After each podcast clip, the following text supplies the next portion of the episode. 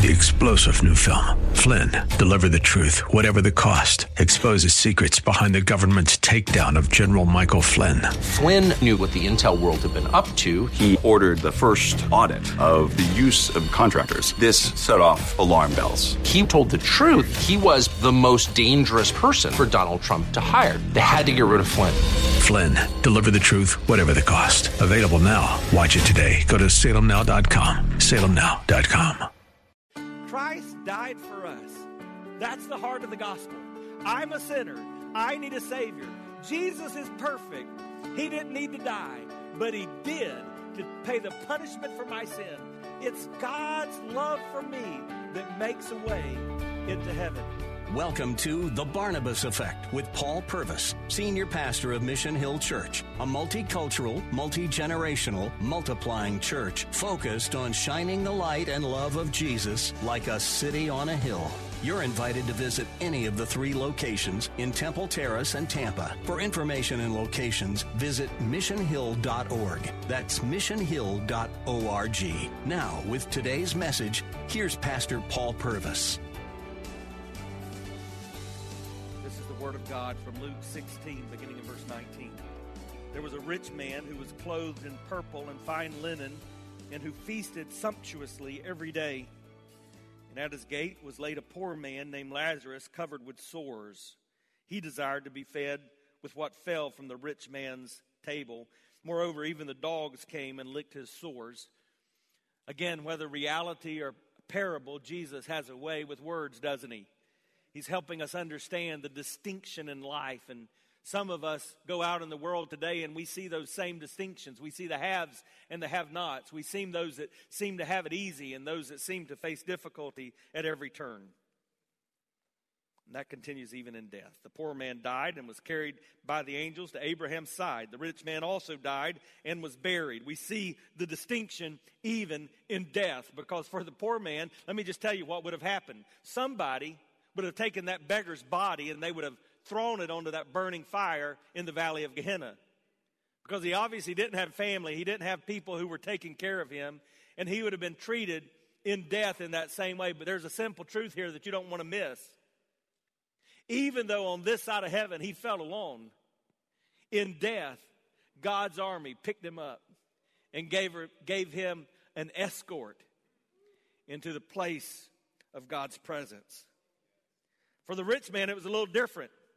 There would have been five brothers who were mourning his death. He would have been wrapped in the nicest clothing, just as he was when he was alive. He probably had the best casket that money could buy. And there would have been a lot of pomp and circumstance at his ceremony. And then there would have been a parade that ushered them to the tomb in which he was buried.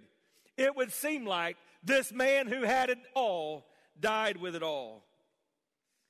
But then we have verse 23 and in Hades, being in torment, he lifted up his eyes and he saw Abraham far off and Lazarus at his side. And he called out, Father Abraham, have mercy on me. Send Lazarus to dip the end of his finger in water and cool my tongue, for I am in anguish in this flame. But Abraham said, Child, Remember that in your lifetime you received your good things, and Lazarus in like manner bad things, but now he's comforted here, and you are in anguish. And I, I, need you to understand that most of the people that you come in contact in this world believe exactly what Abraham told that rich man he had believed. That if you just live a good life and you get everything you can, make it the best you want it to be, everything will turn out okay. And yet you'll come to the end and realize that's just not the way it works. Your eternal home is not dependent upon what you do or what you have or who your name is. But now Lazarus is comforted here and you're in anguish. Besides all this, between us, there's a great chasm that's been fixed in order that those who would pass from here to you may not be able, and, and none may cross from there to us. So we, we have this principle that's taught right there in the words of Jesus about eternity that probably there will be those in heaven that wish they could go and bring others to be with them. There will be those in hell that will do everything within their power to get to the other side, but it's simply not possible because of the great separation. Remember, that's what sin does it separates us from the holy God. Verse 27 And then he said, Then I beg you, Father, Abraham, to send him to my father's house, for I have five brothers, so that he may warn them, lest they also come into this place of torment. But Abraham said, They have Moses and the prophets, let them hear them. Now just think about what did he mean they have Moses and the prophets? They had the scriptures. Hey, this is just a reminder you have the Word of God. We're without excuse, the Bible says in the book of Romans. But he said to him, No, Father Abraham, if someone goes to them from the dead, they will repent. And he said, If they do not hear Moses and the prophets, neither will they be convinced if someone should rise from the dead. Hey, it's just a reminder because some of you, you're praying for your one or there are people in your life.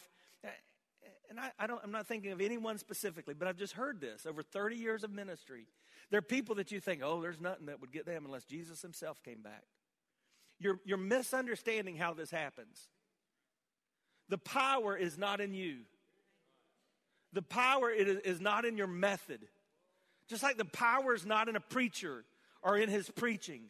The power is in the Holy Spirit of God who calls men and women, boys and girls to come to himself, convicts of sins, and changes them just as miraculously as a dead man coming to life. That's the hope of the gospel. And so Abraham straightens himself out and says, Hey, they've got the Word of God. If they're not listening to the Word of God, it doesn't matter what they see. You don't have to have a seminary degree. You don't have to graduate Sunday school. You don't have to go to evangelism training. You just have to be obedient to tell the story of God from His Word. And He does the heavy lifting, He does the hard work. Well, let me straighten something out before we wrap this up. He says that the rich man was in Hades. Is that just another name for hell? Well, the truth is, like a lot of scripture, you're going to find that there are differing views on, on how to unravel uh, all of this end times understanding. But let me tell you what is pretty much accepted that was believed by these New Testament Christians, the one who would have first read these words of Jesus. It was the idea that everyone's first post life experience is kind of a temporary state, not a purgatory. Listen carefully. But a temporary state. When I was at the border last week, we visited one of the processing centers. And when illegal immigrants come into the country and they're surrendering themselves usually to Border Patrol, the Border Patrol takes them, caravans them to a processing center. And the first thing they do in that processing center is make sure there's no medical needs. They make sure they've got the information they can from them. A lot of them come carrying a birth certificate or some kind of legal information. Uh, they make sure they're they're fed. They do DNA testing on many of them now to see if they have a criminal past record. All of that takes place in a processing cell. Kind of like if you really messed up and you got arrested by the Hillsborough, Hillsborough County Sheriff's Department, you would go down to the county jail. But if what you were arrested for was a federal crime, that's not your final destination you're going to be taken to another place. So, New Testament Christ followers believed that whether you were a Christ follower or, or whether you were one who'd rejected Jesus, your eternity would begin in this intermediate state. And part of that help, is, is better understood when we understand that we are both body and soul. Right? Your body is what's sitting in that seat. Your body is decaying. Amen. Your body's wasting away. And I've got terrible news. It does not get any better than this. Regardless of your age, just take it to the bank. It don't get any better than this. It's downhill. Even when you die, guess what happens? If those who love you did not cremate you, they put your body into a casket and just what's going to happen to it? It's going to decay. That's the process. That's why the Bible calls this in 2 Corinthians 5 your earth tent. It's a temporary home. You are not a body, but you are a soul. Your soul goes on for eternity. You are a soul and you have a body. So N.T. Wright said early Christians held firmly to the two step belief about the future. First, death and whatever lies immediately beyond. And second, a new bodily experience in a newly remade world. So why this intermediate state? What are we waiting on? We're waiting on what we believe Scripture teaches as the return of Christ. One day Jesus is coming back. And we're waiting on those resurrected bodies. Now, this is important because some of you have never heard this. You've heard you're going to get a resurrected body in heaven. Praise the Lord. Amen. Hallelujah. But I believe the Bible teaches you also get a resurrected body in hell. You have a body because you're going to feel that torment. Christ followers immediately experience the presence of God. I believe this. Whether what I've just described is fully the way it happens, or, or whether we get there go, well, this was a little different. Here's what we know. If you're a follower of Jesus, when you breathe that last breath, you immediately enter into the presence of God. How do I know that? How do I know that? Because the Bible tells me, be absent from the body is to be what? Present with the Lord. Luke 23 43 says, He said to him, Truly I say to you, today you'll be with me in paradise. He was talking to the thief on the cross. By the way, that was a bedside, a deathbed conversion, wasn't it? Because all you got to do is trust the grace of God. You don't, you don't do anything yourself. In the same way, unrepentant souls immediately experience the punishment of God. So that's what this, this teaches us. If you follow Jesus, you're immediately in the presence of God. If you don't choose to follow Jesus, you immediately begin what is your forever destination, which is punishment. So, whatever happens immediately when we breathe our last, it's a foretaste of what forever will look like. And Jesus used three words to describe it being in torment. That word being intentionally means that it's something that is taking place, but it's a continuing action. Being in torment. So, can we just take a minute and talk about what that torment looks like? It's not fun. First, I want you to see that hell is a place of spiritual suffering, it's spiritual torment. What is spiritual suffering? Well, what does sin do? Remember back from the garden, what does sin do? It separates us from God. So, spiritual torment is the understanding that I'm permanently separated from God. You're going to see, just as the rich man in this story, I've come, in, I've come to a realization now there is a God.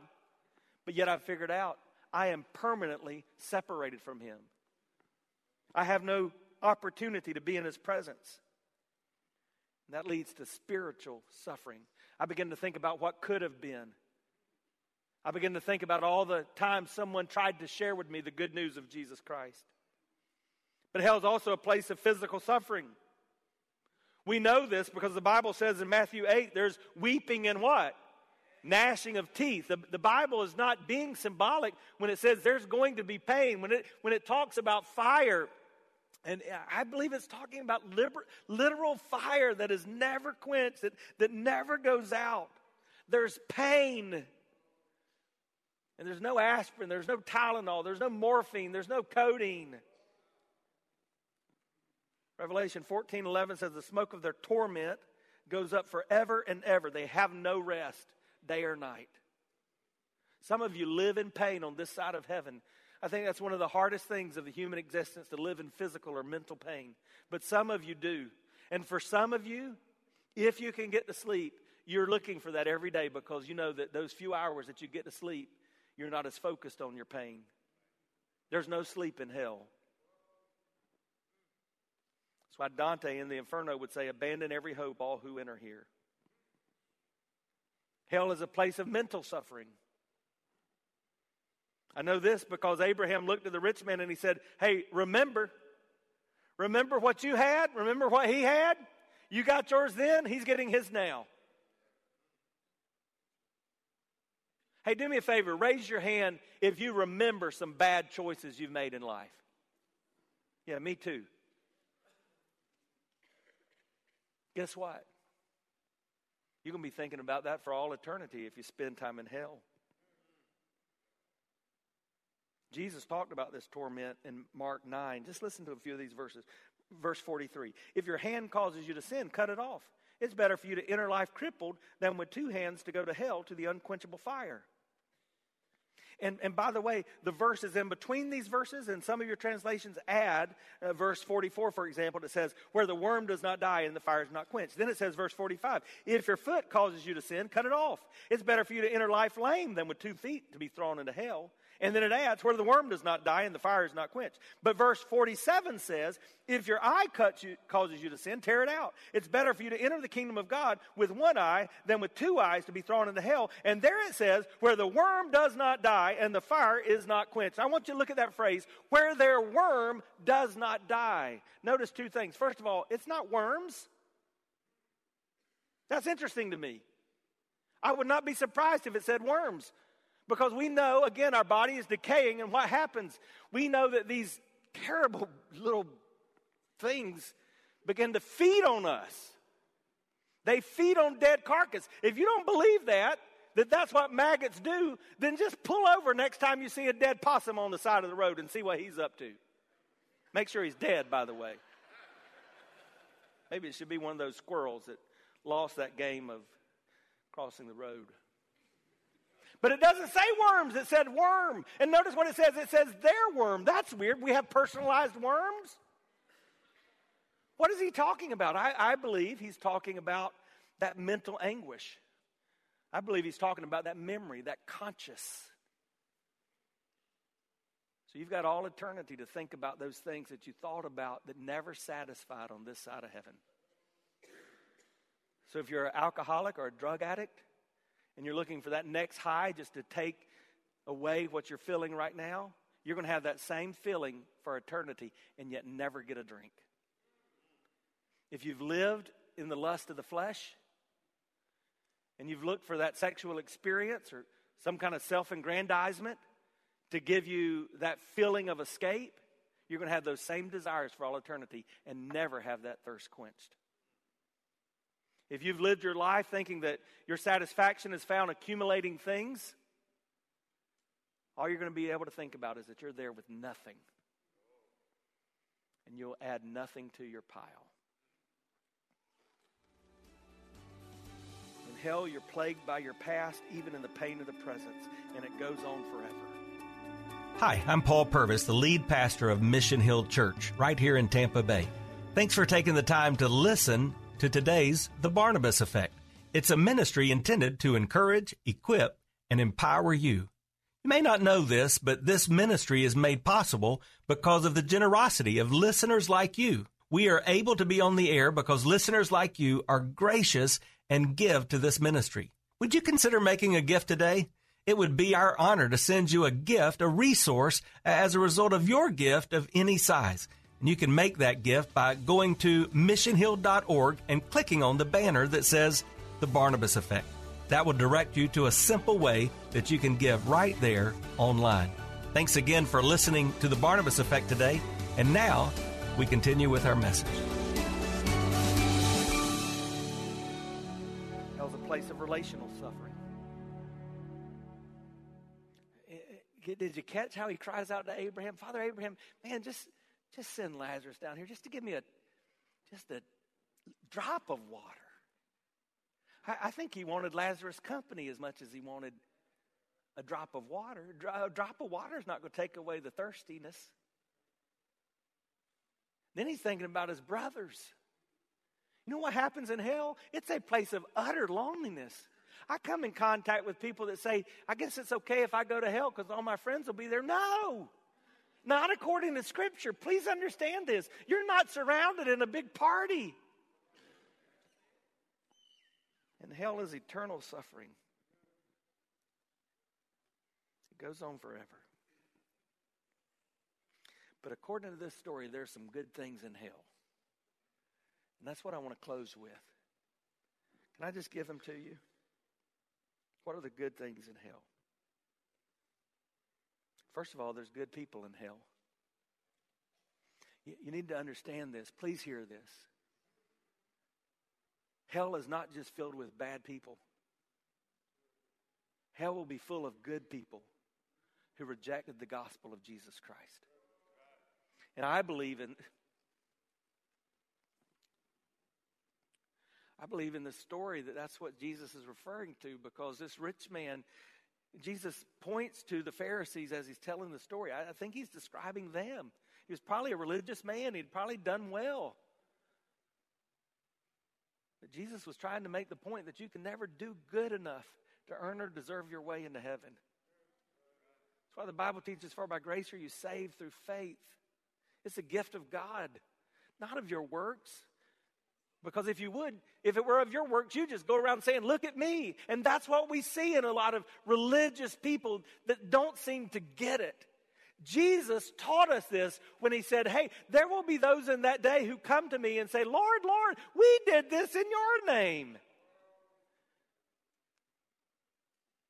And to those deacons, and to those preachers, and to those worship leaders, and to those church members, those Sunday school teachers, he'll say, No, you have to depart because I don't think you ever really knew me. There'll be good people in hell. There'll be good intentions in hell. Some people outright reject the truth of God. But I don't think that's the case with most people you'll come in contact with. They're thinking they'll have another day They're thinking there'll be another time. They'll think there's another opportunity. It wasn't their intention to spend forever separated from God. You've heard it said before the road to hell is paved with good intentions. There are even good prayers in hell. The rich man prays, right? Now, to be honest, he prays to Abraham, which Abraham was the father of faith, so we're not going to condemn him for that, but we, we don't pray to anyone but God through Jesus and the, and the power of the Holy Spirit. Um, we, we don't pray to other spiritual leaders. You don't pray to a pastor or a priest. It's not biblical. Just hear me, regardless of how you've been taught. It's not biblical to pray to Mary. That, that's not what we do. But he was praying. So, what was he praying? Do you see what he prayed? Somebody shouted out. What did he pray? Lord, have mercy on me. You know what's crazy? If he'd have prayed that when he was alive, he would have not been in hell. Because that's how simple it is. You got to cry out to God, recognizing your sinfulness, begging for His mercy, receiving His grace and forgiveness, submitting the control of your life to Him. That's a good prayer. And I, I want you to understand that no matter what you one day confess with your lips, if you have not professed Jesus as Lord of your life on this side of eternity, it will be too late. The only way to escape hell, it, it won't be then. The only way to escape hell is to do it now. Last Sunday evening, I was meeting with our deacons, and near the end of our meeting, I looked up at my phone and I had a text from my dear sweet friend Priscilla Reed, and, and she said, Paul, I, I just need you to know that my sweet Paul is now with Jesus face to face. And I was shocked. Priscilla is very ill. She's facing difficult battle, and Paul had just begun a battle. He'd just been diagnosed with cancer, but I had just been with him days before. He seemed so strong, and and yet, here's the reality of life we don't determine the day or the hour or the minute. Don't you wait another day. Do whatever it takes to make sure you're not on that highway to hell. And here's the good news you don't have to do anything but surrender your life to what Jesus has already done. You've been listening to The Barnabas Effect with Pastor Paul Purvis. The Barnabas Effect is here to provide listeners like you with biblical truth and spiritual encouragement. But it can't be done without your financial support. Go to missionhill.org and click on the Give tab. Your financial support helps us reach those seeking truth about God and themselves. Thank you for giving at missionhill.org. And join us weekdays at 9 a.m. for the Barnabas Effect with Pastor Paul Purvis on Faith Talk AM 570 and 910.